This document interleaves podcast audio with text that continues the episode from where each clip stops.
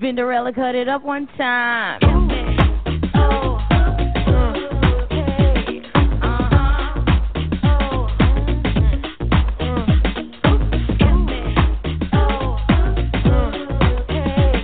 Uh-huh. Come on. Let's talk about sex.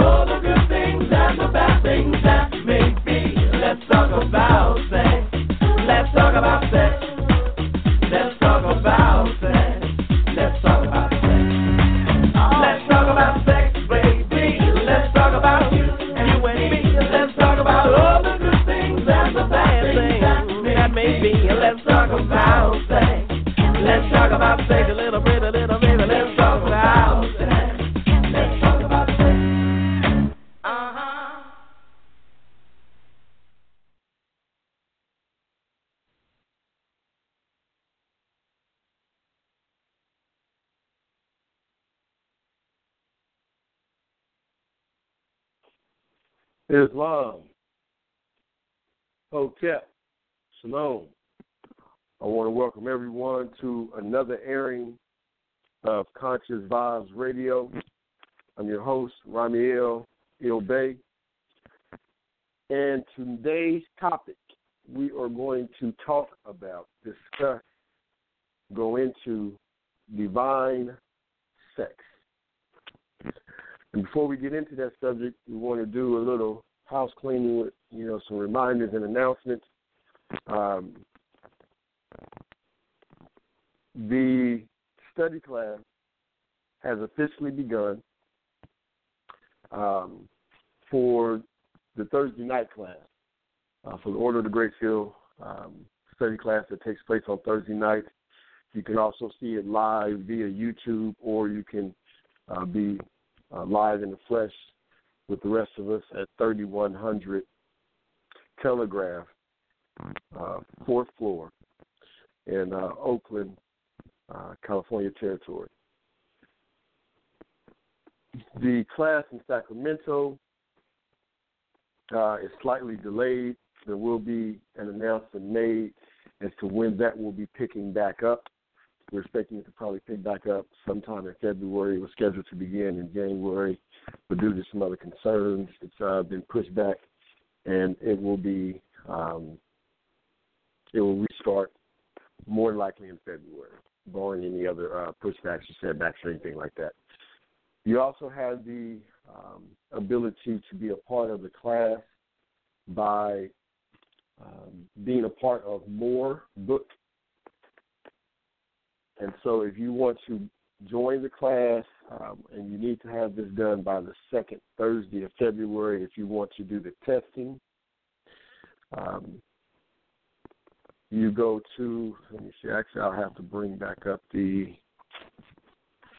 See if I can bring it up here so I can give it to you. So I make sure I give it to you correctly. That is.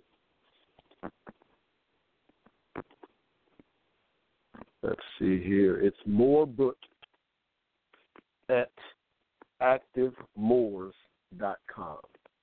M O O R B O O K A C T I V E. Moors M O O so M O O R S dot com. Dot com. You need to register there, and then you will be sent an email uh, to be run into the forum to be able to be a part of the uh, study class, and then the follow up for the study class will take place on Tuesdays, and you will be notified of that and be able to participate in those, as well as be able to view, study, and download the literature that is a part of um, the curriculum. So some of the things that we will go over in the class will be featured on Moorbook. You will not find them on YouTube. I mean, excuse me, you will not find it on Facebook. Everything will be centralized and going through Moorbook. Um, what we want to do under the direction of Sister uh, Sharice Hill is, you know, start to demonstrate um, on a site, private and for more specifically, so that the things that we're doing can be unencumbered. There is no um, you know, erasing of information. All of a sudden, you can't post or say what you need to say. On Moorbook at ActiveMoors.com, you have that ability. So we're encouraging all Moors to move over to that forum and use it more actively uh, for an education source. Um, right now, as we know and as we see uh, through many of the outlets, you know, a lot of the things are censored, even on the radio show that I have every single week. Um, my number, my phone number, both of them, is um, not allowed to call in. So I have to literally, in order to conduct my show, I have to do special things in order to connect um, that no one else on my network is having to do. So in order for us to get past those things, um, you know, we have to be able to set up our own forums. And Moorbook at ActiveMoors.com is one of those forums um, that is being set up for us to be able to dispense information. So, uh, also, lastly, want to um, thank everyone for their support, their continued support uh, of Moor Unity Clothing. Um, if you haven't uh, purchased or viewed, um, you can go to uh, squareup.com forward slash store forward slash more dash unity dash clothing. And you can get uh, the clothing there. Uh, and then we're working on getting some new things out. Hopefully, you can hit the tail end of this winter or have um, some things pop back up for you, uh, quite a few things pop back up for you for the spring and summer, and then the oncoming fall. So, within the uh, subject matter of sex, um, one of the things that we want to key on um, is, this, is that everything in nature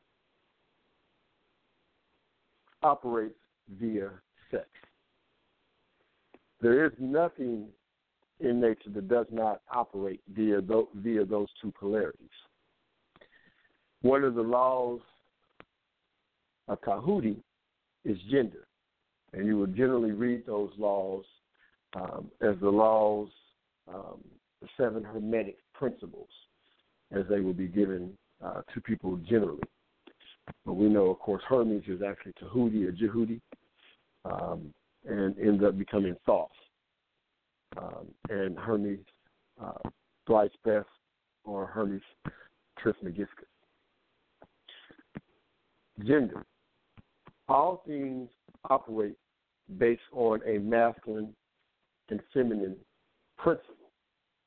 Whether you're looking at things within nature, those polarities always exist. Um, even when you're looking at what is static and electric, that's a description of masculine um, and, and feminine energy. What has happened is that through our debasement of the masculine, or uh, more directly, the feminine aspect of gender, that there has been a spiritual fall um, that is coded all throughout the biblical text. And because these things are held secret in the arcanum, most people are not or do not have the ability to tap in and know exactly how to raise themselves up to a divine nature. Because masculine and feminine energy is within the human species uh, separate in gender and separate in physical form, although both sexes as they're referred to now, do both have masculine and feminine energy, which if someone, you know, studies their chart, they can see their makeup and where these things lie. But through our debasement um, of the feminine, primarily, spiritual fall has manifested into enmity between the sexes. So one of the things that happens now is that we think of sex, we think of a physical act. When in fact we should be thinking about creation. We should be thinking about divinity. Divinity. What we want to do today is set a proper standard for how these things should be looked at. And we're going to unravel and get into some of the ancient arcanum and mysteries as they're presented in different schools of thought. And so, if you have paper and pencil, please make sure to jot down everything that you don't understand. Um, throughout the show, the lines will be open you know, for whoever wants to press one to ask a question or to make a comment or give their own demonstration of knowledge of the subject matter. But whatever you don't understand, make sure that you take the time to look it up. Because this is going to do and bring an understanding um, to the true uniting of Asia. What we're going to do first is get an understanding of what happens um, to your brain. And I want to set a foundation with the brain and what happens to the brain um, during sex, or actually, more specifically, during orgasm. Because if you can understand that, and as you begin to understand that and continue um, understanding it as we go into the other information, um, it will be a lot easier. And I'm going to read something to you from um, what's called Medical Daily. And you can find it at um, medicaldaily.com forward slash brain dash sex dash how dash brain dash functions dash during dash orgasm dash two seven four zero five two. And that's at medicaldaily dot com forward slash brain dash sex dash how dash brain dash functions dash during orgasm dash two seven four zero five two. And we want to key in on some of the functions and what happens to the body. Because although this is presented in science, it actually has a tie uh, to the other information that will, that will come right after it. And we're going to start with where it says genitals communicate with the brain. It says during sex, our brain acts as a pleasure center to let us know what is enjoyable and what is not. The different nerves in the genitalia communicate with the brain about the sensation experience. This can help explain why sensations can be perceived differently depending on what part of your body the person is being touched. A French study found that women experience two different kinds of orgasms, clitoral and vaginal, that differ in blood flow and sensations. These orgasms also contain a different set of nerves. The clitoris, which extends along both sides of the vulva, underlying the labia minora, is erectile with arousal as it has more than 8,000 nerve endings. For men and women, there are four types of nerves responsible for sending information to the brain during an orgasm. The, hypo, the hypogastric nerve transmits signals from the uterus and the cervix in women, and from the prostate in men. The pelvic nerve transmits signals from the vagina and the cervix in women, and from the rectum in both sexes. The pudendal nerve transmits from the clitoris in women and from the scrotum and penis in men. The vagus nerve transmits from the cervix, uterus, and vagina in women. Neurochemicals give off euphoric feeling. The cloud nine feeling reported by many during sex is linked to the nerves sent to the brain's pleasure center or reward center. The sexual arousal felt in the body flooded the brain with a surge of neurochemicals, which are chemical messengers that forge emotions, feelings of attachment, and even love, according to psychology today. The level of pleasure is contingent on the release of these chemicals that can be used to measure the intensity of the climax. These areas of the brain impacted by sexual arousal include the amygdala, nucleus accumbens, ventral tegmental area, VTA, cerebellum, and the pituitary gland. Male and female brains similar to being on heroin. Although both sexes tend to engage in different behaviors during sex, the brains of men and women are not at all different. During an orgasm, the lateral or orbitofrontal cortex, the brain region behind the left eye, shuts down during an orgasm. This region is considered to be the voice of reason and controls behavior. The brain of both men and women is said to look much like the brain of a person taking heroin during an orgasm, according to a study published in the Journal of Neuroscience. A difference between the two sexes lies in the periaqueductal gray, or the PAG, the part of the brain that is activated when a woman has sex. The PAG is not activated in men when they reach an orgasm. Moreover, women will experience a decrease in the amygdala and hippocampus, which helps monitor fear and anxiety during an orgasm. Can't fake it till they make it. In an MRI, women are notoriously known for faking orgasms out of pity for their partners or to convince themselves the sex is good, but an MRI scan can show the truth. In an MRI scan, the brain is able to identify whether women are actually experiencing an orgasm. When the women are asked to fake an orgasm, their brain activity increased in the cerebellum and other areas related to movement control. But this brain activity was not seen during an actual orgasm. Overall, an orgasm is the body's physiological response to sexual stimulation and involves involuntary body movement and vocalizations. This has a similar effect on the brain to that of an addictive substance such as heroin.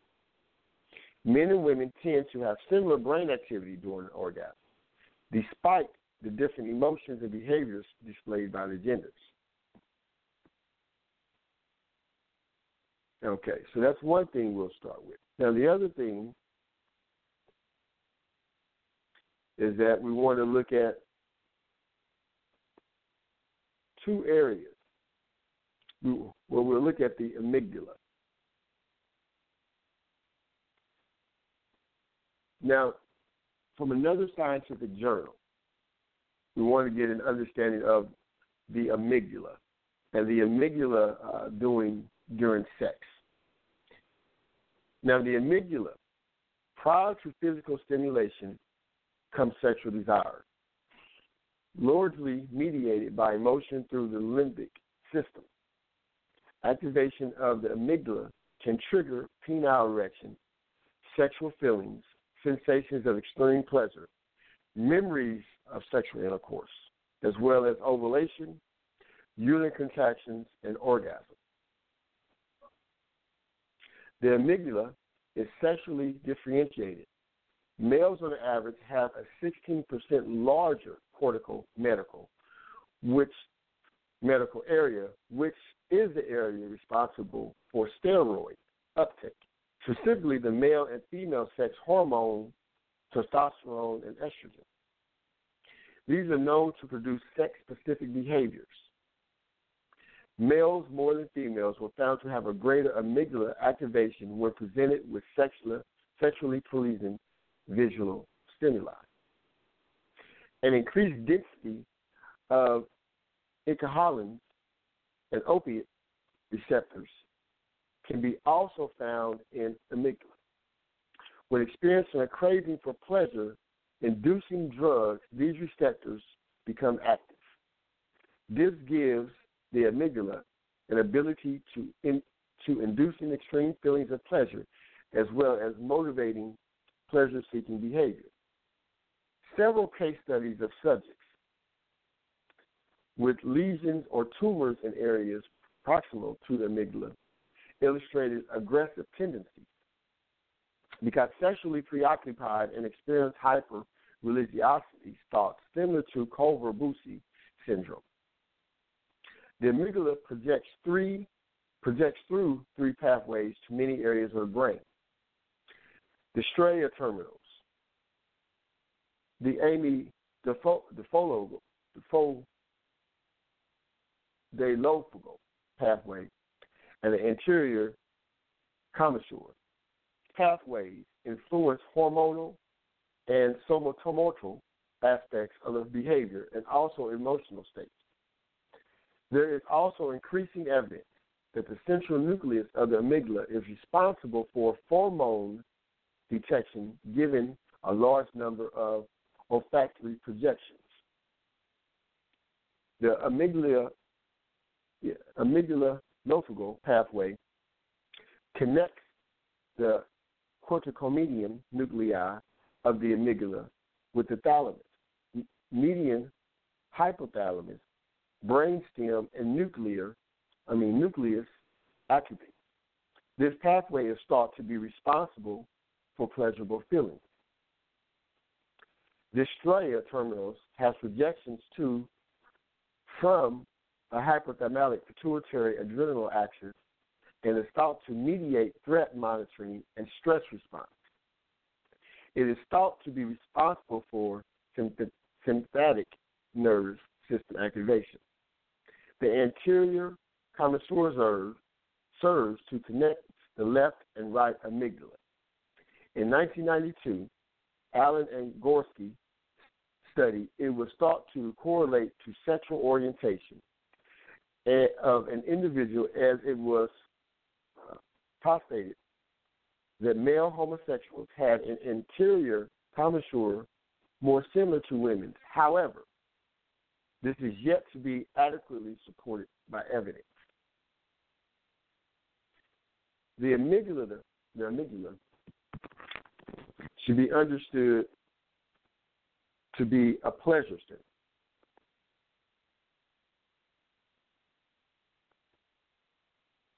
In one of its functions. And the function um, as a pleasure center, it determines um, or has a play in sexual arousal both for male and females. It has a it has a uh, determining factor in um, where the estrogen or testosterone is um, sent out via what the sexes would need. Because of this pleasure center activation, during sexual arousal and specifically orgasm, a heroin like state is induced. And I want you all to re- remember that heroin like state because it becomes very important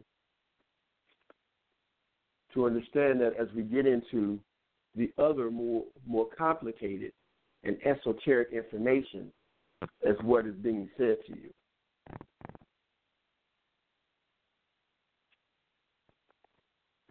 In many of the secret arcanum, arcanum,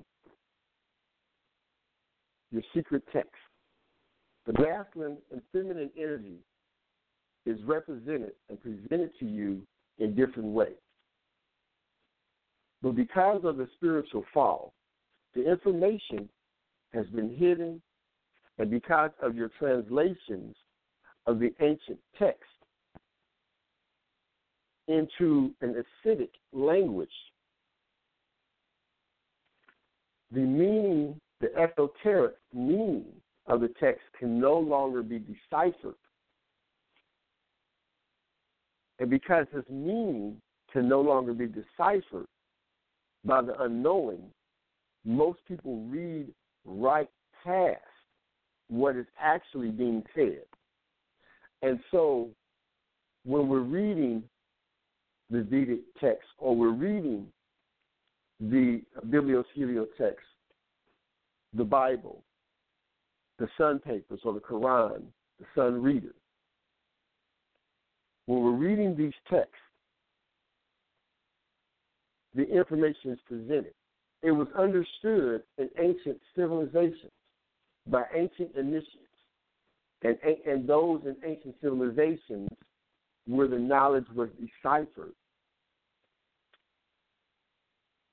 that the tantric teachings were the highest teachings of esoteric knowledge on the planet. It was this knowledge that was considered the most sacred of sacred the knowledge of good and evil, the knowledge of good and bad.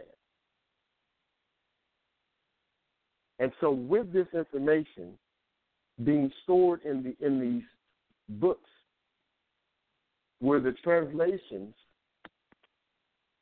the original translation is no longer used, the information is no longer cast to the regular people.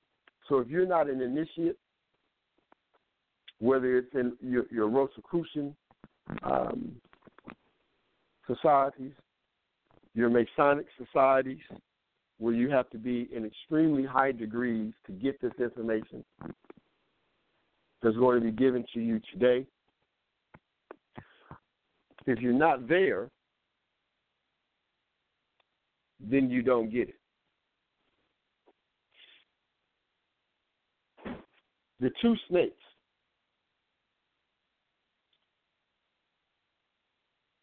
Represent masculine and feminine energy. You have the spine, which which is represents the 33 vertebrae. You have your side and Ida. Your side is the root foundation of the sexual organ. And Ida and Pendula, it is in Sanskrit. You have Od and Obi of the Kabbalah.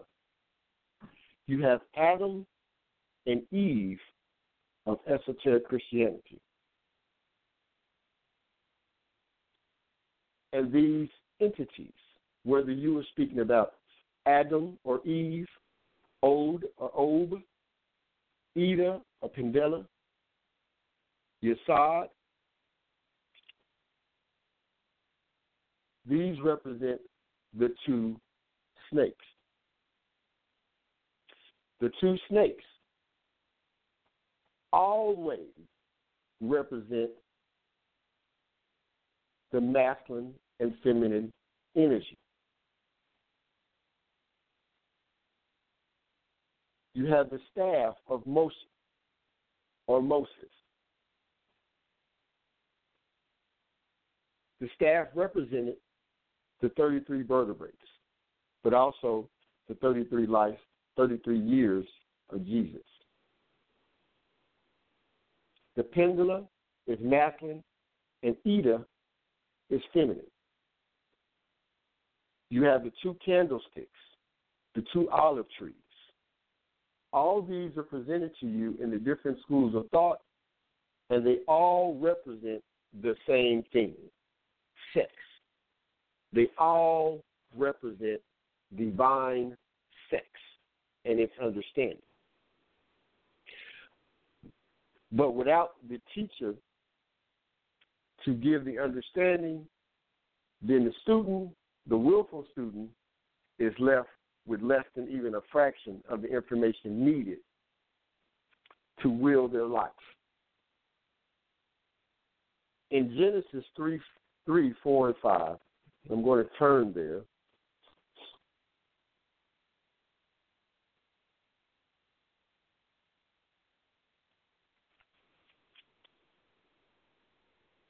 It says, At this, the serpent said to the woman, You positively will not die. God knows that in the very day of your eating from it, your eyes are bound to be open, or you are bound to be like God, knowing good and bad.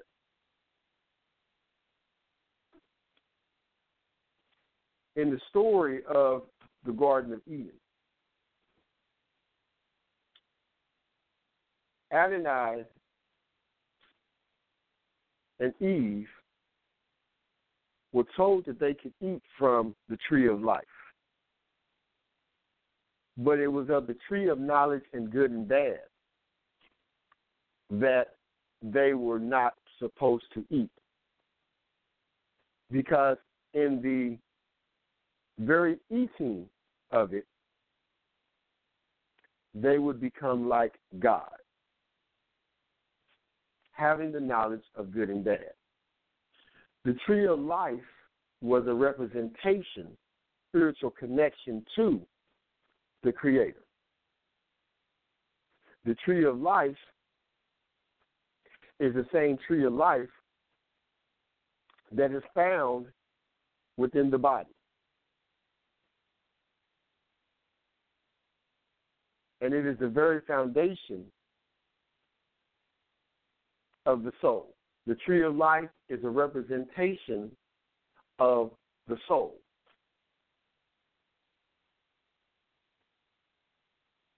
The knowledge that was able to be had by who is given to you as Adam and Eve was of the soul knowledge.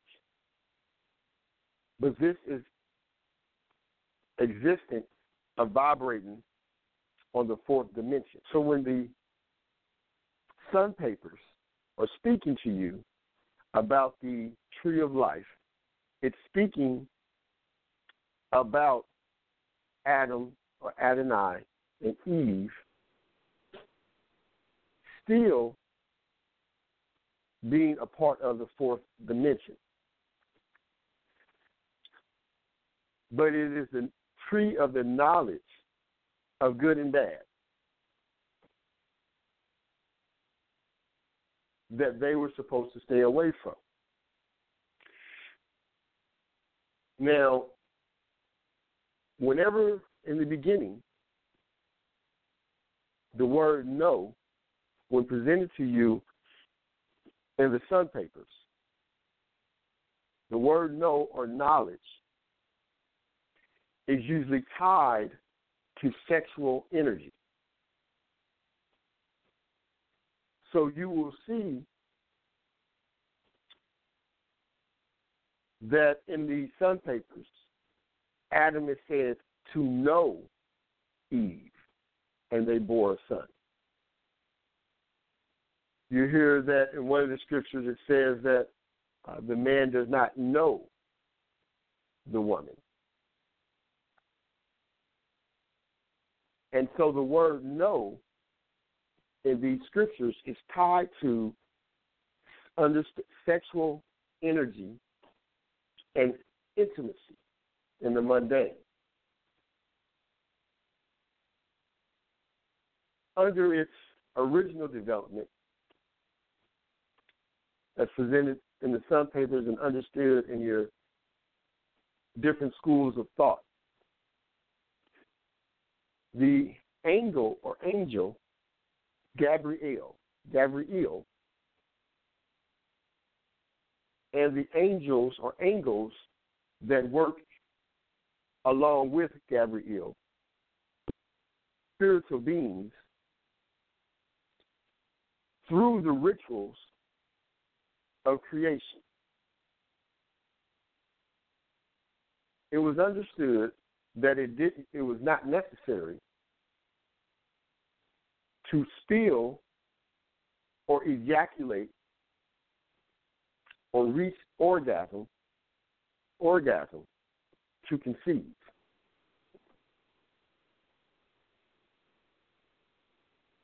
And so Gabriel is the one presented to you in the Sun Papers and the Sun Reader as the one always delivering the news of the coming child. He was considered the sex instructor.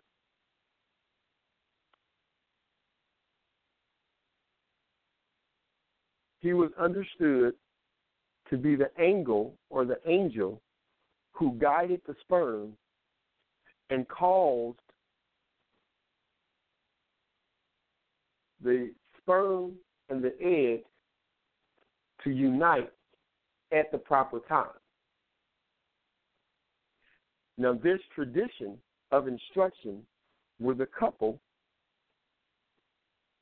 is said to go off, is said to go off to be instructed by Gabriel.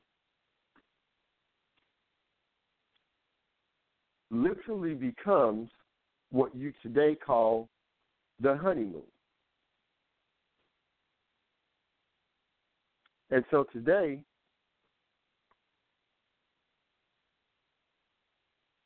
couples go off on the honeymoon,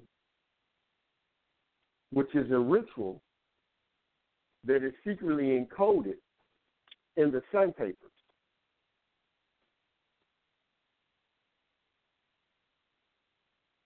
And it was under this tutelage of Gabriel that the experience stayed sacred. Spillage or use of the sexual energy was monitored.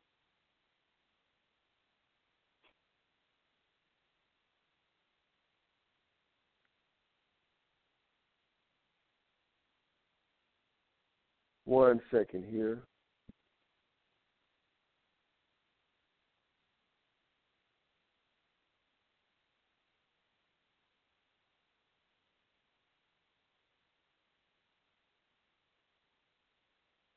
Now, when the serpent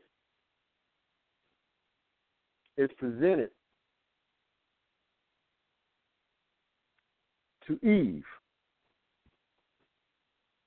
And in Genesis 3, 4, and 5, remember that the serpent says, positively will not die. For God knows that in the very day of you eating, your eyes will be bound to be open, and you are bound to be like God, knowing good and bad. Symbolically, the eating of the forbidden fruit deals with the ritual of procreating without the tutelage or the guidance of Gabriel, which leads or led to the knowledge of the orgasm. And this knowledge of the orgasm is what is meant by, in certain degrees, the knowledge of good and bad.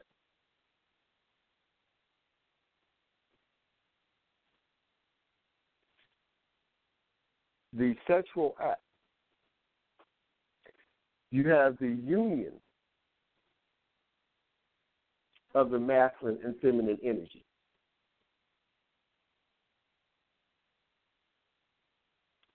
Man in this act is the masculine active force, the masculine reflection of God the Father.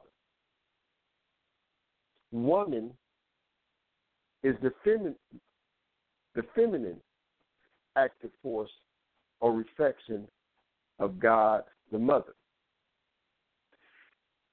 The sex brings them together. When the two come together, they produce one. When the two come together, they produce one.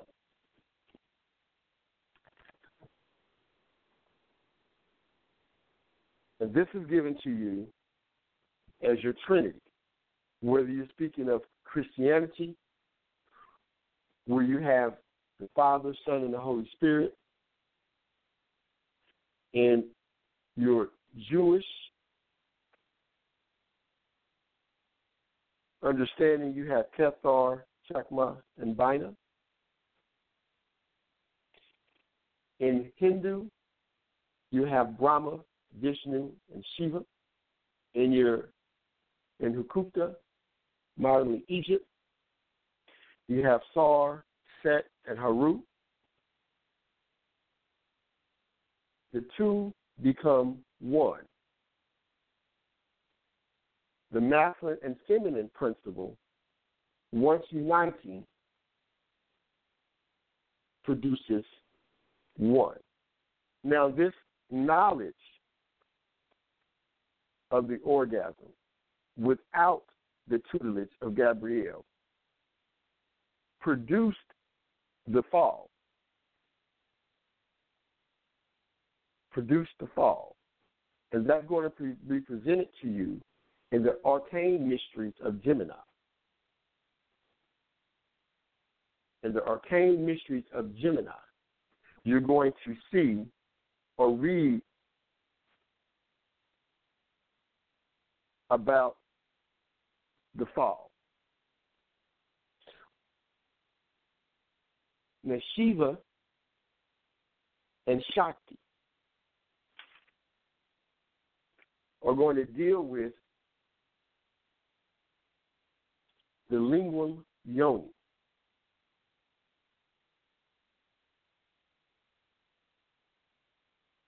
Now, your sexual energy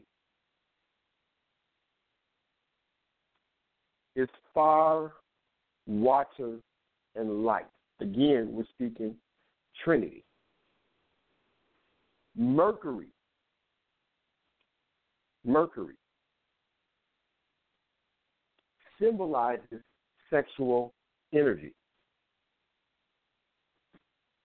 Gemini, ruled by Mercury. Within your understanding of Gemini, Gemini itself represents the union of the masculine and feminine principles. It represents the union of it. It represents the ultimate display of true divinity. In your Vedic text, the representation of Gemini is going to show them fully embraced, not separate. They're hugging, showing the union of the masculine and feminine energy.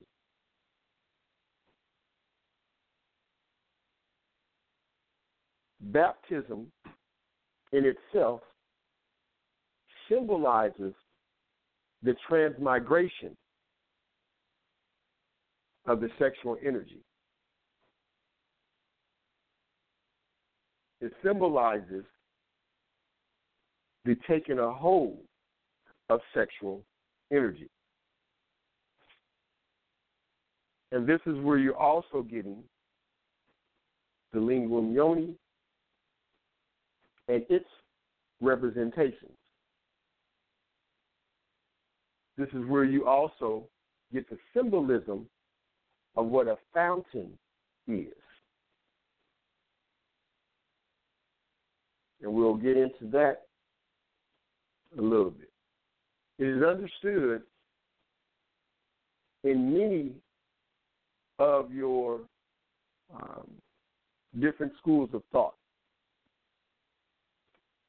that orgasm eliminates or spills out the vital energy. It eliminates the soul, as understood, especially in your Vedic and your Hindu schools of thought. The story of Adam and Eve deals with the abuse of the sexual energy. That is, again, the tree of knowledge of good and bad. The energy from orgasm is supposed to be used efficiently. It relates to your physical life. Also, it relates to the seven superior senses. It causes the overuse of the orgasm is understood to cause the soul to atrophy.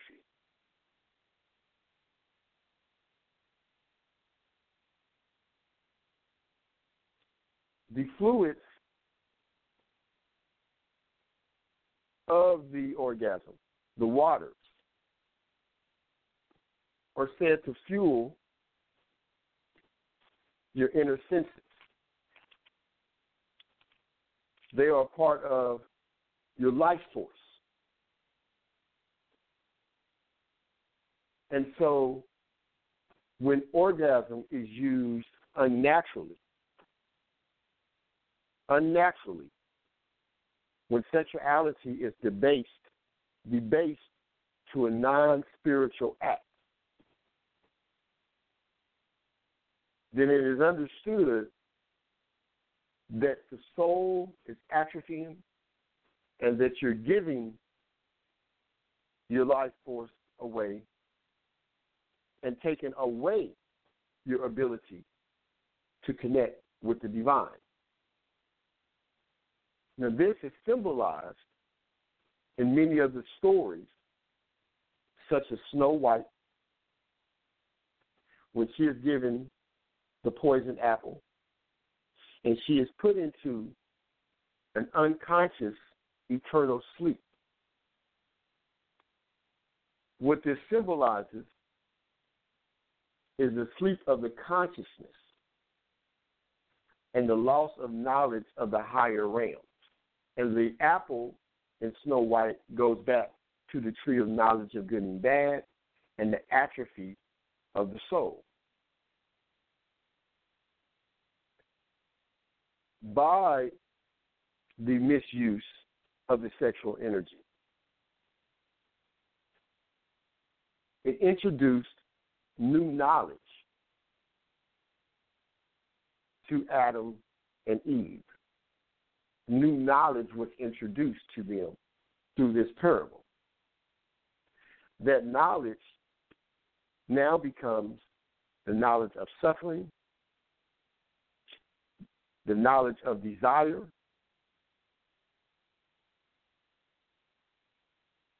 the shame, pain, emptiness, desire itself leads to suffering. Desire itself leads all people to hell if we understand what we're saying. Desire brings about shame, it brings about pain, it brings about emptiness. This is symbolized within the story of Adonai and Eve. With the knowledge of good and bad. Because now the desire comes to re embracing over and over again this euphoric state that's activated by the misuse of sexual prowess that takes place in the amygdala.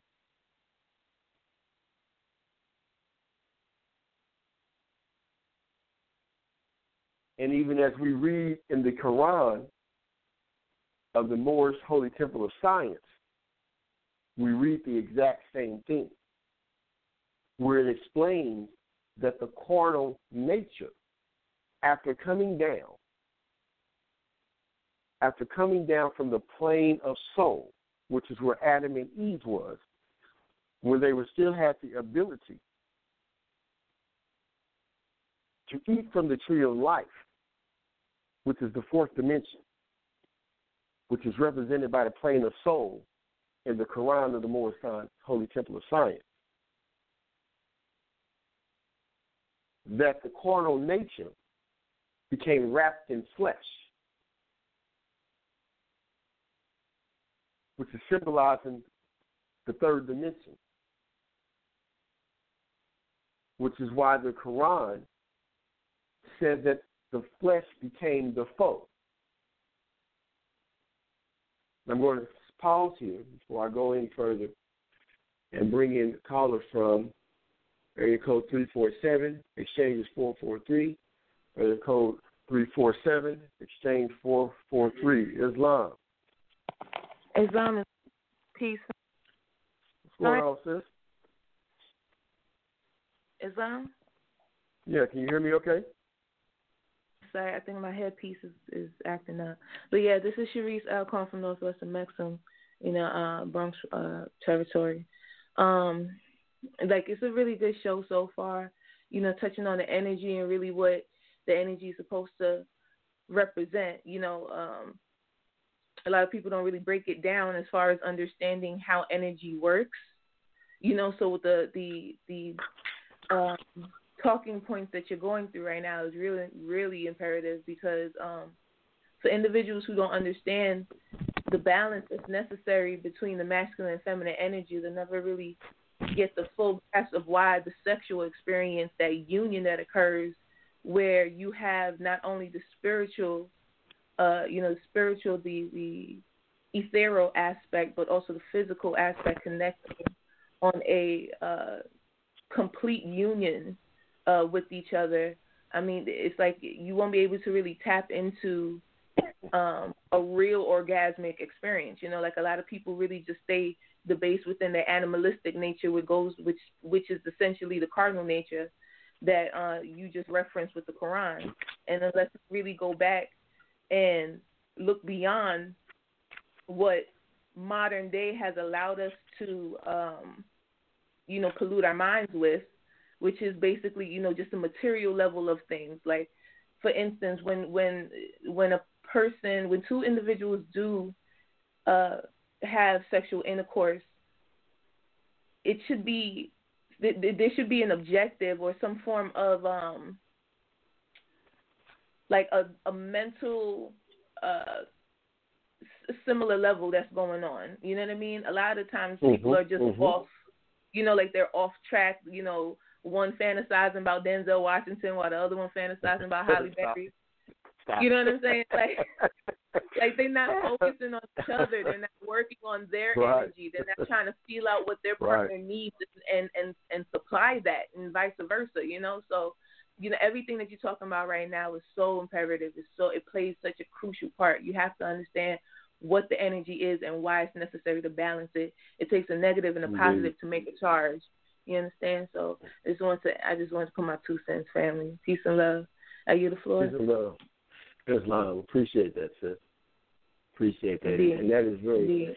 very true. Um, and we're going to get into a lot of that, a lot of that, what it's supposed to look like um, as we come and bring this thing full circle. We're going to talk about and even open up the floor, even, you know, and I'm hoping that people will um, you know, dial in and ask questions and, and, and give their demonstrations because we have to get to a point where we know what we're supposed to do um, with this energy and how to, um, you know, get into get into one accord, and with the understanding that with the misuse of these energies you like we were saying, you get the shame, you get the emptiness. Now, the abandonment of desire, and again, this is reiterated in the Quran, it's reiterated in the Quran of Mecca, it's reiterated uh, in the uh, the Sun Sun Papers or the Bible, it's reiterated in the Vedic text. All of the texts tell you that it is the abandonment of desire that leads to the deathless state. You have to abandon desire to get back to your place, your meeting place with Allah. You have to abandon it. Desire produces the seven deadly sins lust, gluttony, hate, pride, greed, envy, laziness.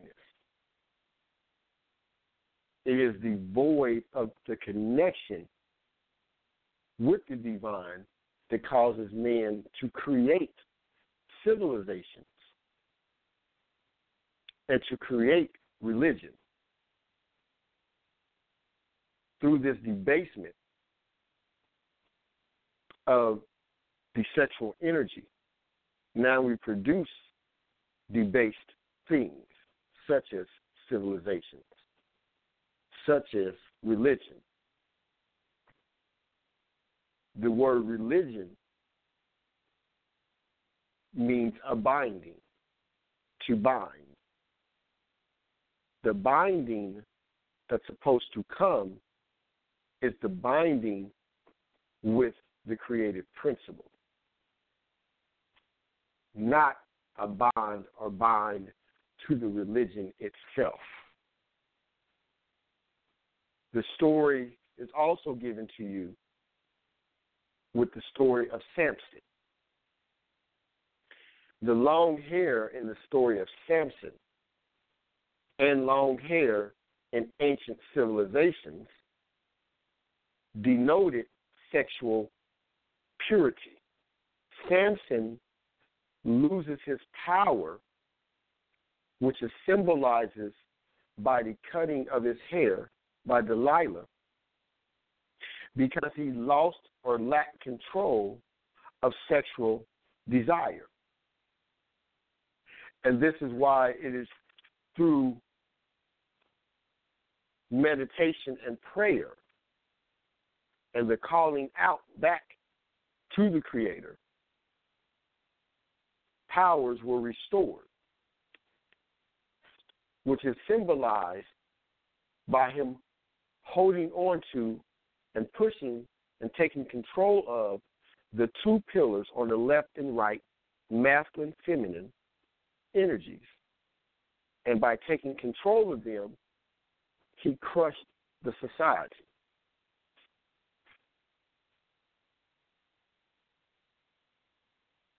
You have Mahabharata and Pandu, which is another story given to you. Where Mahabharata is told to control his lust.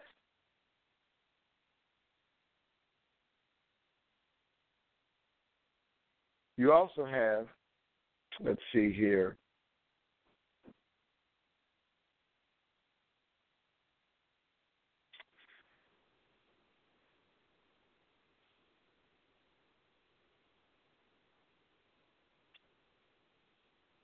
you have the symbol or the understanding of Satan or Satan, the serpent. The serpent represents the sexual fire. Now, the sexual fire can either create or destroy.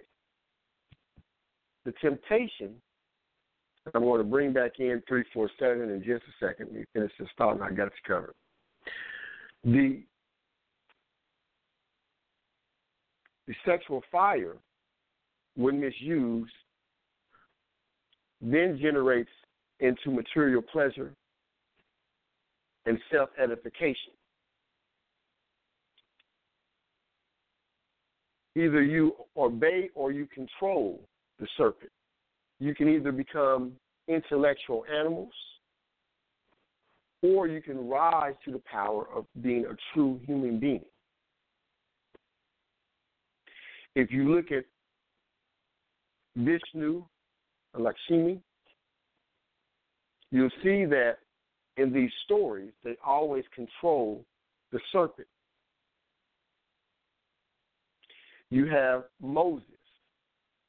In the story of Moses, Moses is told control of his staff. His staff represented his 33 vertebrae. his staff was represented and then pulled out of the carnal nature and always was in his hand, which symbolized him controlling his carnal nature.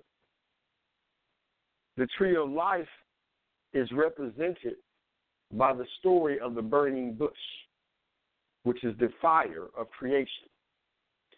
And it is by Moses taking control of his staff that he was able to activate the serpentine energy, which was greater than the so called gods of Egypt.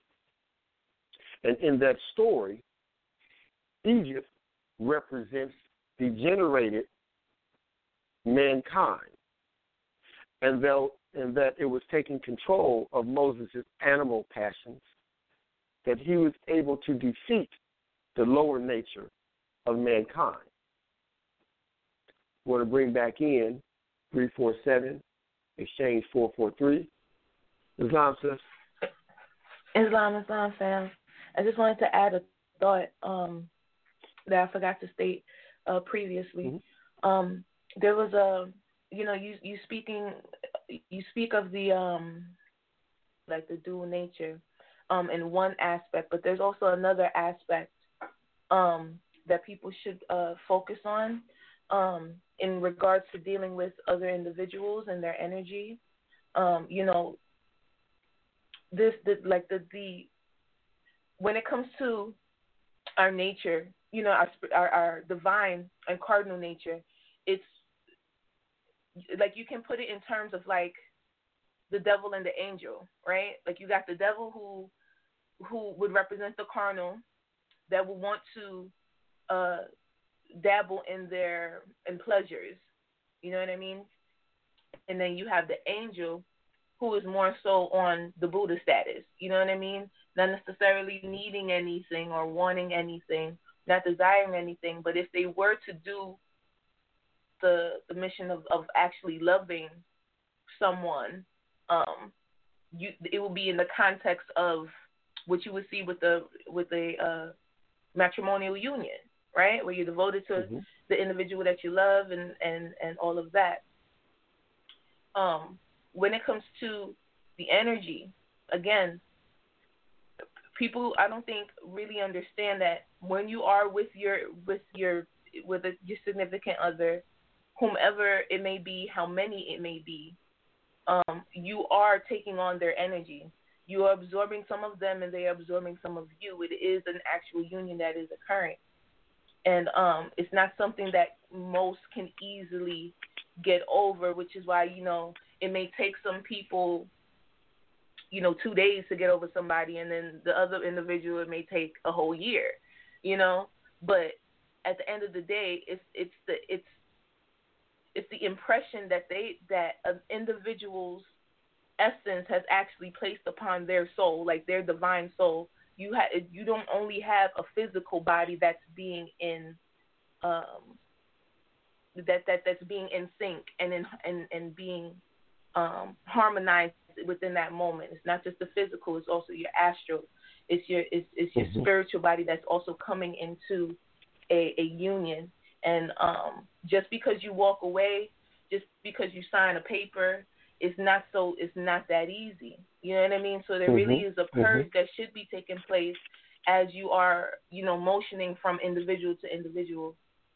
To state that on the record as well, family. That's all. Um, I give the floor. Islam. Islam, Alright, peace. indeed. So in the the stories, uh, you have Moses. Now, a lot of again your stories in the Biblios Heliotext are coded because they're taken out of the ancient languages. In the beginning of the Bible, it says, and, and God said. In the Hebrew text, the word God is Elohim. The word El is the feminine principle and is expressed through the word Eloah. You have the Elohim, which is the combination of masculine and feminine principles. Even the word Jehovah, which is broken down into Yid Ha Voha, is the combination of two masculine and two feminine. Yahweh is the same as far as dealing with masculine and feminine principles. Each of them represent a number or have a number that correlates, which we'll also we'll get into. But Moses is broken down to Mem, Shem, and Hay. Mem means water. Shem is fire, and Hay is womb. And so Moses itself means born of fire and water, dealing with the masculine and feminine principles. You're also going to be given the story through Quetzalcoatl, who is the Aztec symbolism of the Christ or the serpent or the energy. You have, again, in Moses, you have the burning bush representing also being born again. You have the Padmasambhava in the Tibetan mythology, which means lotus born. And so you're given these stories all over the earth. dealing with the symbolism of the serpent.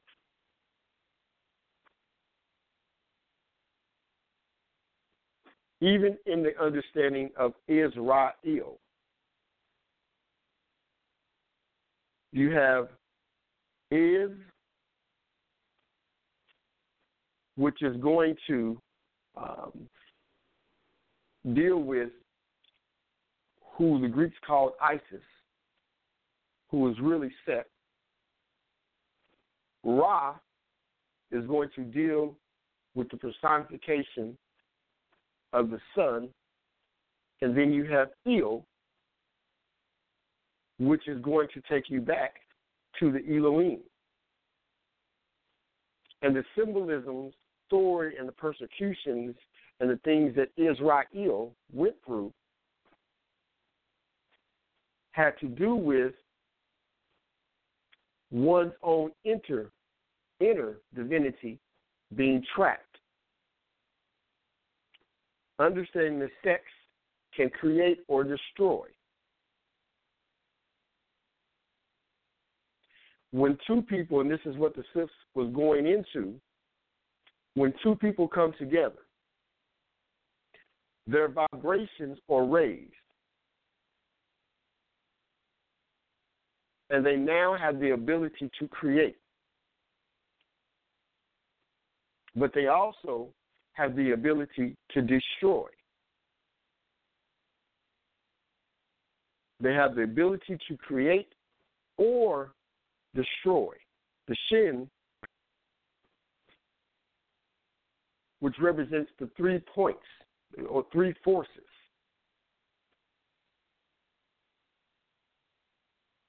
The point is to conquer the shin or conquer the serpent. In the religious text, it speaks about chastity.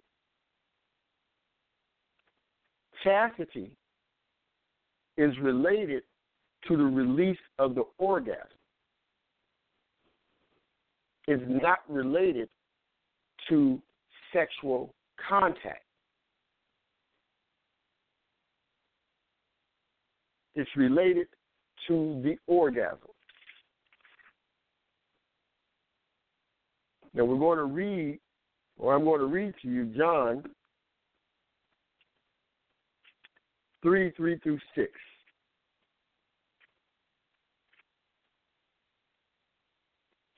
It said, In answer, Jesus said to him, Truly I say to you, unless anyone is born again, he cannot see the kingdom of God. Nicodemus said to him, How can a man be born when he is old? He cannot enter into the womb of his mother a second time and he be born, can he? Jesus answered, Most truly I say to you, unless anyone is born from water and spirit, he cannot enter into the kingdom of God. The watchers that are denoted here are spoken of in dealing with the waters of life.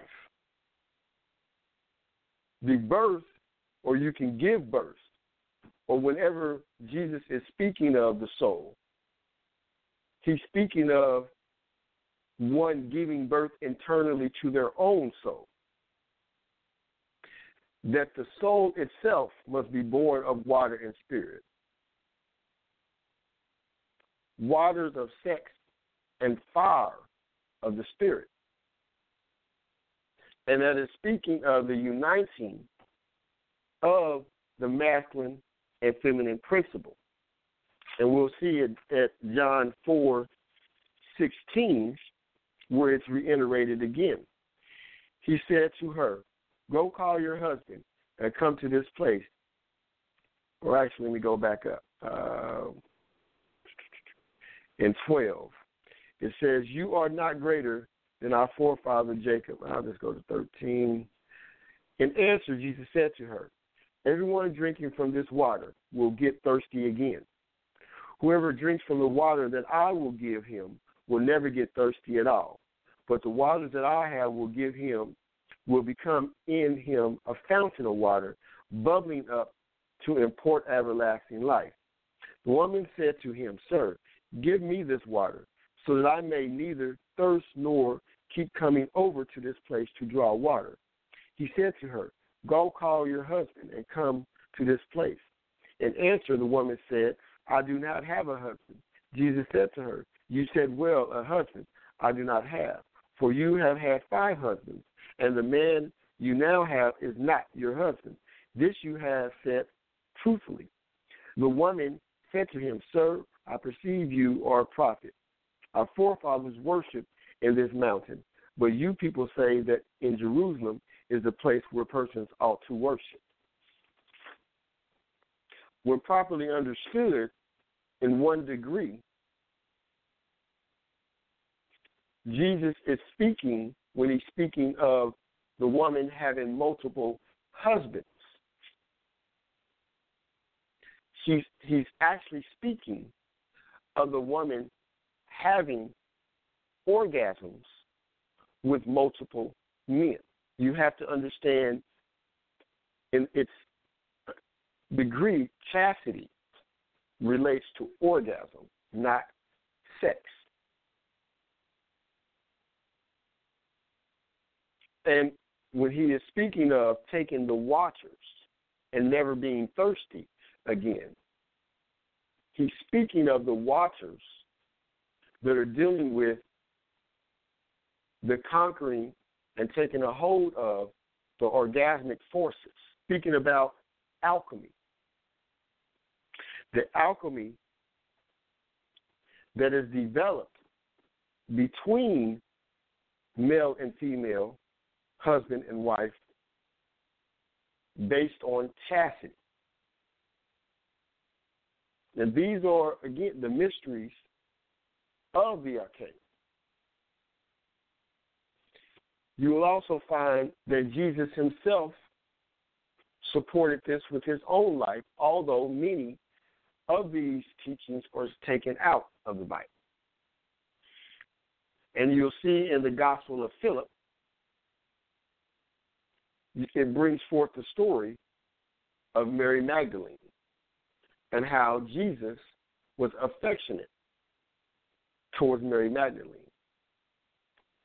The story is preserved, although the book of Philip and other books are taken out, by the presentation of Jesus attending many marriage ceremonies, turning water into wine, which is speaking about or dealing with alchemy.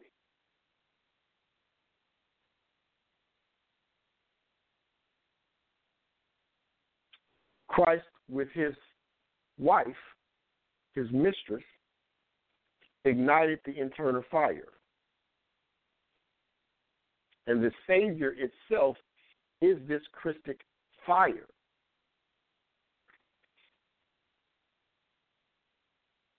Now you have the word Adam, which is Iod, Eve, which is Hava. Joined together, they produce Shem, which is fire. Yeshua means Savior. Christ comes from the word Christos, which again means fire. And this is speaking of the union.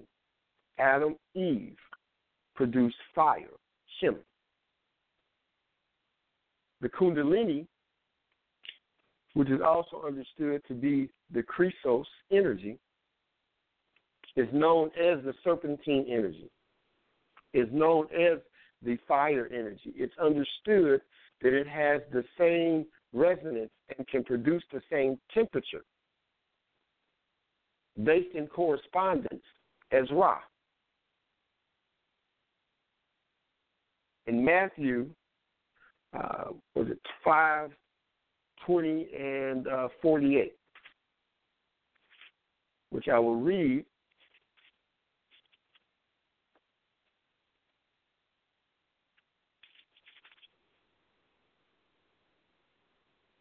It says, For I say to you that if your righteousness does not abound more than that of the scribes and Pharisees, you will by no means enter into the kingdom of the universe.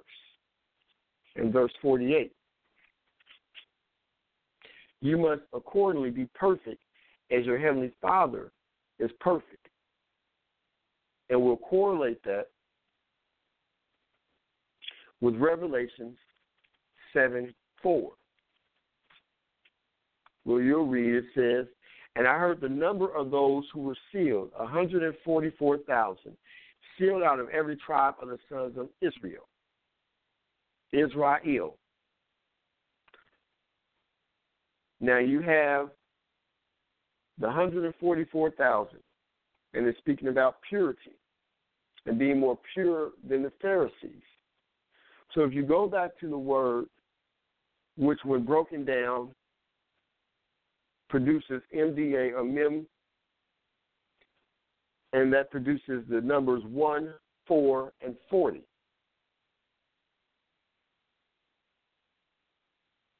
And that's dealing with the innocence of Adam. You'll see that the 144 produces the number 9 which is Yesod, which is sexual energy, the fire of the sexual energy. Again, it can create or destroy. If it is not used to create, it becomes expressed by depraved acts. You'll see this represented with the Ark of Noah. The story deals with attempting to serve two masters.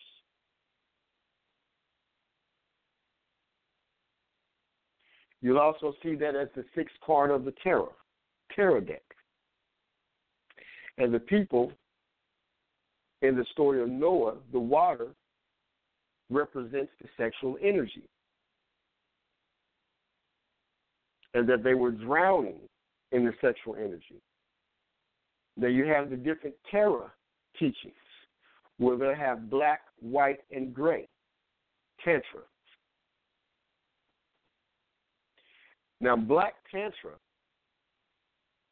is considered Tantra that is taught about lust and the orgasm and about self identification, meaning that they, in, in black Tantra, they teach lust after the orgasm and misappropriate the sexual experience. And what they'll call gray tantra speak of the occasional orgasm. And in white tantra, they speak of eliminating desire to renounce the orgasm, which is, and they say that that is the road back to Eden.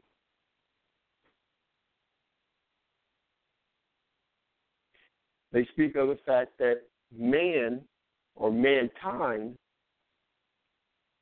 re enters Eden through sexuality. And there are dual meanings to that. The road back to Eden is through sexuality. Now, I want you to couple that,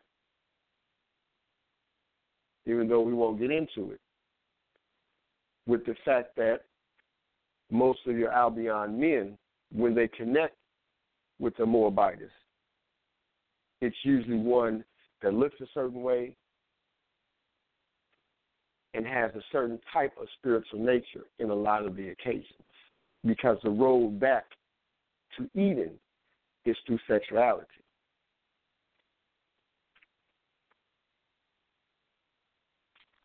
How we got here. Okay, we're still good. Now, in Numbers 21, 8 through 9, so I turn to Numbers here.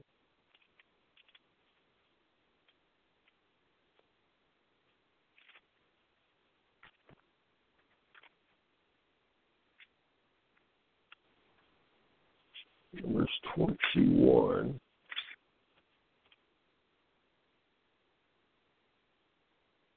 It says, Then Jehovah said to Moses, Make for yourself a fiery snake and place it upon a signal pole, and it must occur that when anyone has bitten he then has to look at it and he must keep alive. And so must keep alive. Moses once made a serpent of copper and placed upon the, the signal pole, and it did occur that if a serpent had bitten a man and he gazed at the copper serpent, he then kept alive. The bronze serpent pole. Bronze is a metal produced by copper and tin. In this story, copper, of course, is ruled or planetary chemical of Venus, which is feminine. And tin represents Jupiter, which is the masculine. And this is how bronze is created. And the uniting of copper and tin then produces brass, which represents purity. Now, this is representing alchem- the alchemy, or the excuse me, the chemistry of God, which is the lead of the ego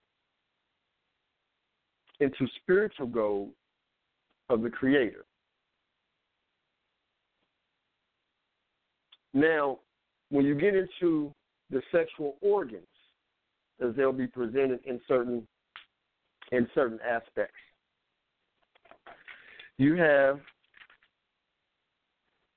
the gonads or the scrotums. They're governed by Uranus, which is the planet of Aquarius, water. Uranus is a divine king from Atlantis.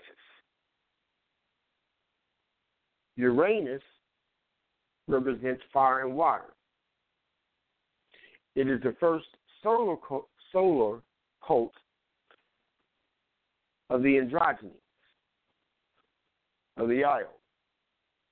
It also is represented in the astrological Chaldean.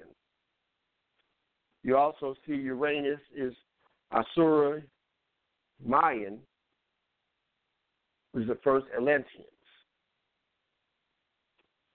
and is the first revealer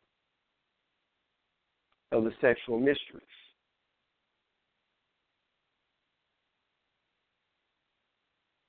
And so this is telling you about the alchemy that takes place within the body and that what it's supposed to be used for. Now you have the different um, Vedic personifications. You have Mithuna, which means pair forming, pair which correlation, um, which will produce Gemini, again in your Vedic astrology. Mithuna represents Gemini. And if you look, you will see that they are hugging.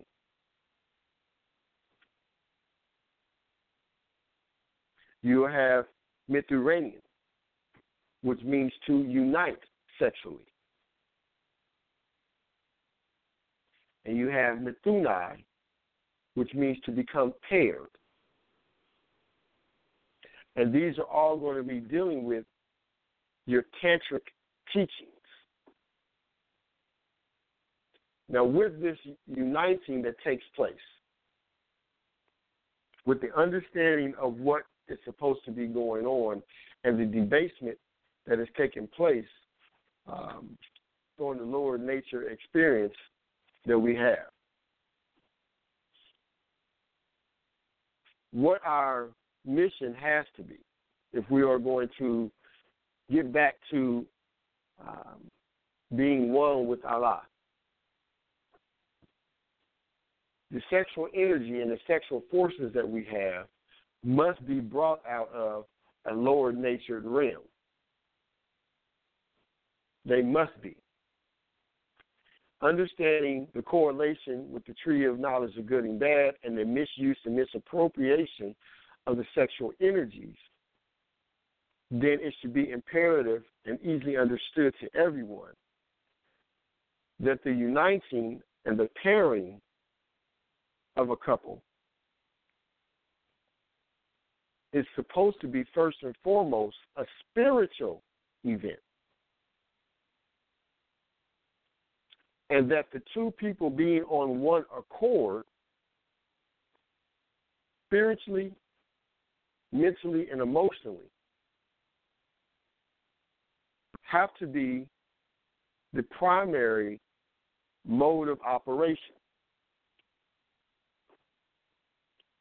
We started off with understanding what happens in the amygdala and the effect that orgasm has, the effect that ejaculation has. And with the understanding of what takes place alchemically in the in the body, we need to focus on that heroin like state. In ancient societies, in our ancient societies that existed all over the world, you had cults or cultures. Cult means culture. That produced beings who could literally sexually heal those within their same tribe. You had sexual demonstrations that took place to manifest things from the fourth and fifth dimension into the third dimension. This was the sexual alchemy. It was not debased into just being pleasure, which is what the experience is today.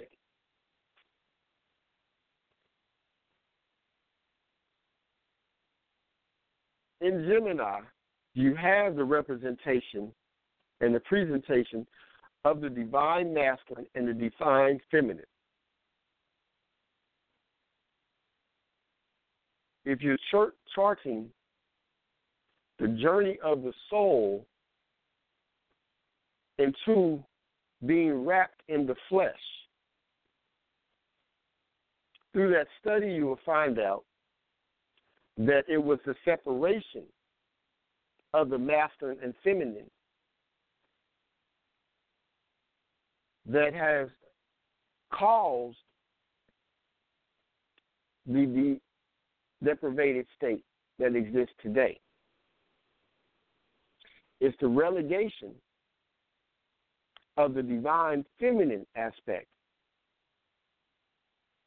that is one of the foremost issues. So the sexual act itself is a representation of the Mercurian nature as understood through the experience of Gemini and should be looked at each and every time as a coming together to create. The principle or the pleasure of the event has to be willfully put into its perspective. Because with the over of the life force energy, every time that you start to engage in the sex in sexual activity, if you will, is similar to rubbing a genie's lamp.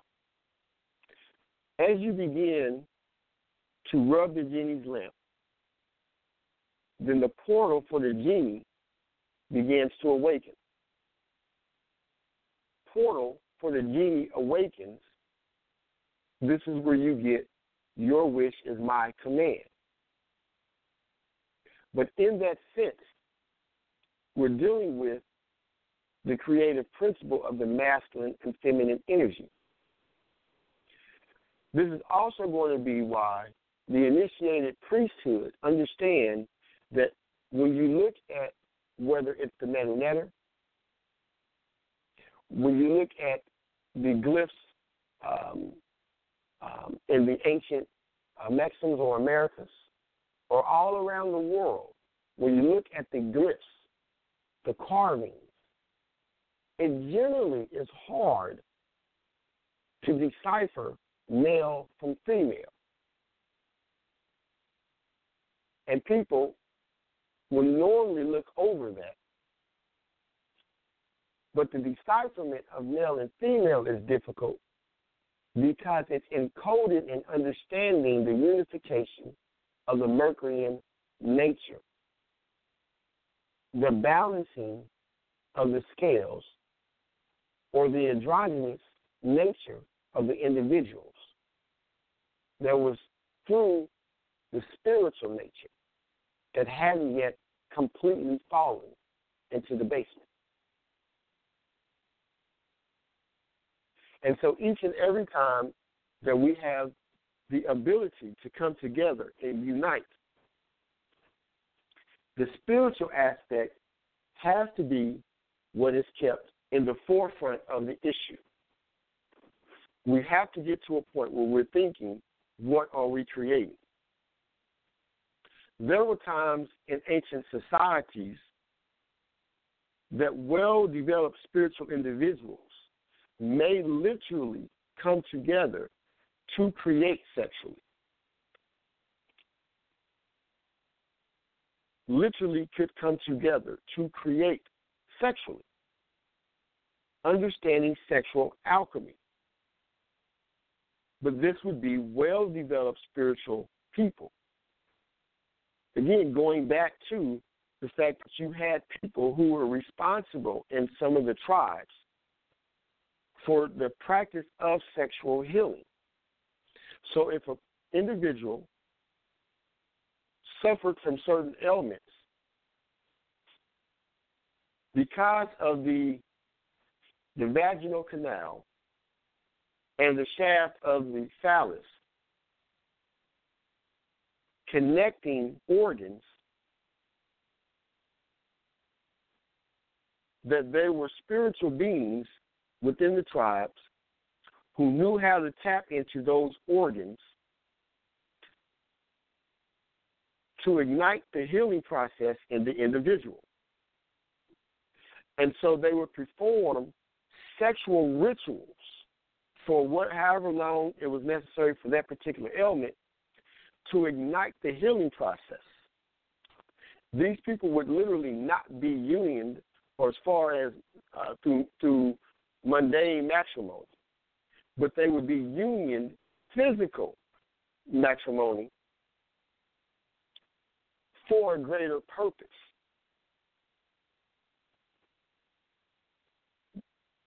This also brings back the understanding of opening and being able to open the different portals for certain purposes through sexual alchemy. Each time a male and female connect sexually, when you are rubbing that genie's lamp, as understood, as the portal opens, you have seeds that manifest. And so, as the sperm is created and the amygdala runs down the 33 vertebrae of the man, his intention is implanted in that sperm. In ancient societies, and even in your different cults today, the sperm did not have to be ejaculated into the woman to tap into that nature. You hear about people getting pregnant without orgasm all the time. You hear about a man having what they would term pre-cum that can also get uh, a woman pregnant. But in many cults, they will teach how to um, ejaculate a man to ejaculate within himself. That there is a section in between the anal cavity and the scrotum that as a man begins to reach his climax, if pressed with the, right amount of pressure, will stop sperm from exiting the phallus. And we reroute the sperm back into the body, where that energy can then be used to propel his own spirituality and raise his vibration. At the same time, connecting with the waters of the woman and opening up her spiritual vortex. And so both individuals at, at the same time and at the same point can tap into these um, vortexes that open up and use it to create. As a man or a woman ejaculates the fluids too much, it has long been understood, as we've discussed, if not properly done spiritually, it stops a person from connecting back to the source because you're releasing too much vital energy. Anytime that your adrenaline, your adrenaline is also a part of your kundalini. So, what we understand to be adrenaline is parts of your vital force, your vital force being your kundalini energy. That is your vital force. That is like the red hot piece of charcoal that is the battery for for everything. And adrenaline is just little bitty pieces or, or secretions of that Kundalini energy. Kundalini energy will secrete just as much as needed for that situation. For instance, if you find yourself in a very dangerous situation, you may find yourself running faster than you've ever ran before. You may find yourself being able to jump higher than you've ever jumped before because the body, the, the Kundalini energy itself, will secrete what it needs. You'll find or hear stories of mothers raising up cars off of their children or people doing these outstanding feats. And they'll say, oh, the adrenaline was, was released and they got superhuman strength. That is based on the Kundalini energy, secreting what they call adrenaline. And if we, and as we learn or continue to learn how to use this energy, then those same feats are able to be done literally without us having to be um, in dangerous situations. We can use the same life force on a daily basis to do the things that we need or to call things into existence as we need them. So, with that, we're going to end the show today. Uh, we'll be back on next Monday where we will be do- dealing with fatherhood and the importance from an ancient historical perspective and from a modern perspective of fathers connecting and being able to understand um, children and what roles does a father play in the life of their children. That will be what we will get into next week. Um, so, with that, remember that the class is this Thursday. You want to go to um, Moorbook at activemoors.com uh, to register on there. Uh, the class is Thursday, 7 p.m. Pacific Standard Time, 10 p.m. Eastern Standard Time, 9 p.m. Central Standard Time. Uh, you can see it on Moad, M-O-A-D, Bey, B-E-Y, on YouTube. If you go to Moad Bey on YouTube, you can subscribe to the channel, and it will also give you notifications. Um, and it's at 7 p.m.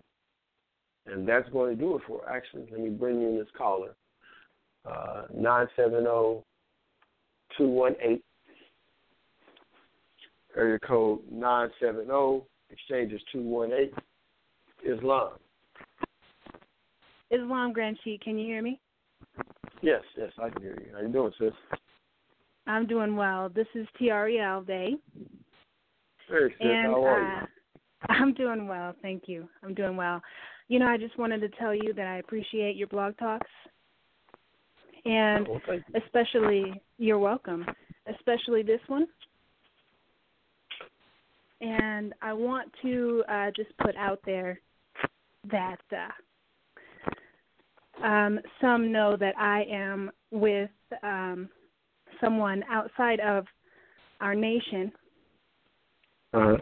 Um, that is, I guess they would consider Albion. Uh-huh. And um, I just want to say, um, I want to add on to um, the spiritual aspect of um, connecting with um, your significant others. And um, the reason and the way in which I connected with mine is um, through my uh, energetic work. Um, I used to, um, I went to classes for um, aura cleansing and past life reading, etc. It, although it's been a little while since I've done it, um, I I met my one my spirit guide, one of my spirit guides, and he goes by Aman, which I'm coming to realize um, throughout my time uh, learning myself is uh, Ra. And Mhm. uh, I have come to realize that he brought him to me. He brought my significant other to me. We Mhm. connected through my spirit guide Mm-hmm. and um, with that, regardless of what anyone says or what any what anyone thinks about our union, I am going to trust that my spirit guide has my best interest and anyone else's best interest that um, in, in in which whose lives I touch and I have touched best interest in mind. Mm-hmm. Do, um, do you mind if I say something about that right quick? Sure. Okay, so um, I want to want to deal with you know certain levels of understanding that uh, people do or do not have. Um, there's a couple of a couple of different things that when we're speaking about unions that we have to have to know about. When very rarely, okay, very very rarely, um, do people come back with um, what we'll call is like soulmates or, or united souls um, who are already paired to exist in the mundane on this plane that they're in right now. Um, but that does exist. Now, we don't always know. Um, people manifest. We, you know, some most people, you know, have no idea on how to even find out. I always tell everyone if you want to know who someone is in your life, all you gotta do is simply look at your charts, and then your Mhm. charts will tell you who you are to each other. It's not that you know you just have to get with someone who can actually read it, and then they'll, you know, tell it. Mhm. Many people have many opinions, but they're just opinions. And if someone doesn't know someone's journey, then I always tell them that you know they should shut up. You don't know someone's journey. You don't know how something happened, and why are you speaking? You know, Mhm. it, it, it's it's you know it, it's like looking at a homeless man and saying, you know, he ain't got no business being homeless. You don't know how he got homeless. You know, I've seen a person walking down the street with my mom, and when this is when I was younger, and I've never forgot the story. She, we're we're navigating. This guy's walking, and he's walking erratically, and you can tell that he's on drugs. You can tell he's really out. He's out there pretty bad. So my mom, she's like, tells me and my sister, I have a you know I have a twin sister, and she says, you know, I went to school with him. And I was like, really? She was like, yeah. We was at a party, and someone put drugs in his drink at a party, and the drugs made him go crazy. And wow. the the people who look at him see just someone who's on drugs, but the person who knows the story doesn't judge him because they know that his story is a little bit different than that. Right. And right. so we have to get to a point where we understand that. And I'm specifically speaking of you know of your situation because I've seen a lot of the nonsense. I just don't I don't speak on much as everyone knows because I don't really have time to get in, in, into the melee with these folks.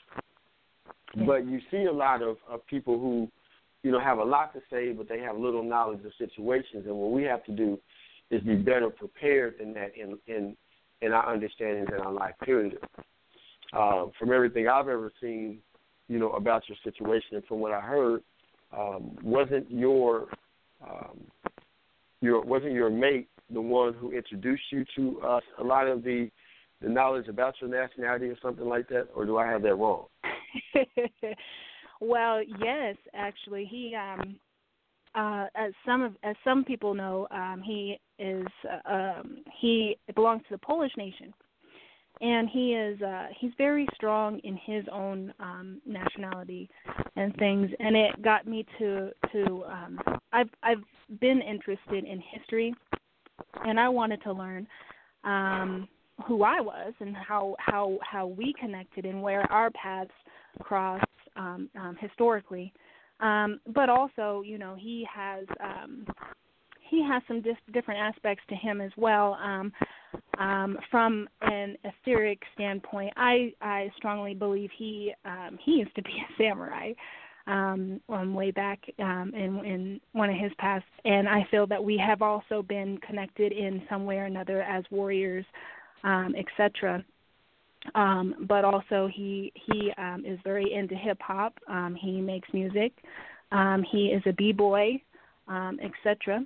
And so um, just just just knowing who he is and how I'm attracted to him um, is it, the thing. The, the things that attracts me to him are very similar to to what I'm into and um, my culture and things, and just just him being who he is, it just brought um, me to um, my my Moorish heritage.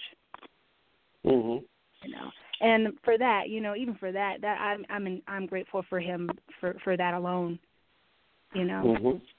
Mhm. And so. Uh, Indeed. And so, so, and then also just going back to the going back to um, um, my my energy being read and um, me asking my guides about who and what, and because you know when you when you get into that kind of thing, you want to know who you're going to be with, and you know when does your love come in and things like that, and um, he he showed me in his own in, in uh, uh, my spirit guide showed me in his own way, and you know I had to figure out the rest. So. Mm-hmm here we are. Well, yeah, I mean, so again, for me, um, you know, I'm a little different. I don't have, I don't have an opinion. You know, um, just don't have opinions in that way. You know, and and you know, I have my own thoughts about stuff, but I don't get into uh, necessarily when I haven't been there from the beginning of the story to tell someone what they should and shouldn't do. And I always pose the question, you know, what what would a person do? It's it's always easy to say you would do something when you're not in a situation. That's right. that's always easy. You know what I'm saying? So, yeah. um, you, you know, I encourage you to keep doing, you know, keep doing you. You know, I I and, am um, I am. You, you know, a lot of people are ignorant of a lot of things, and and usually um, the most ignorant people have the most to say. Mhm. Mhm. And I keep that I keep that in mind for sure. I'm I'm definitely an open open-minded person um as as as as far as um how people are feeling and and what's on their minds and I'm just a nurturing type of person anyway. Um so I will, yes, I will continue to be who I am and um I'll continue to love who I who I love and it'll be a learning experience for all of us. Good love. Good love. Uh, I appreciate the call in, sis. I appreciate it. I appreciate you you too, Gracie. Peace All and love. Peace and love. So we're going to close out um, the show. And again, we'll be back on next week at the same time. Um, I appreciate you all joining. Uh, peace and love.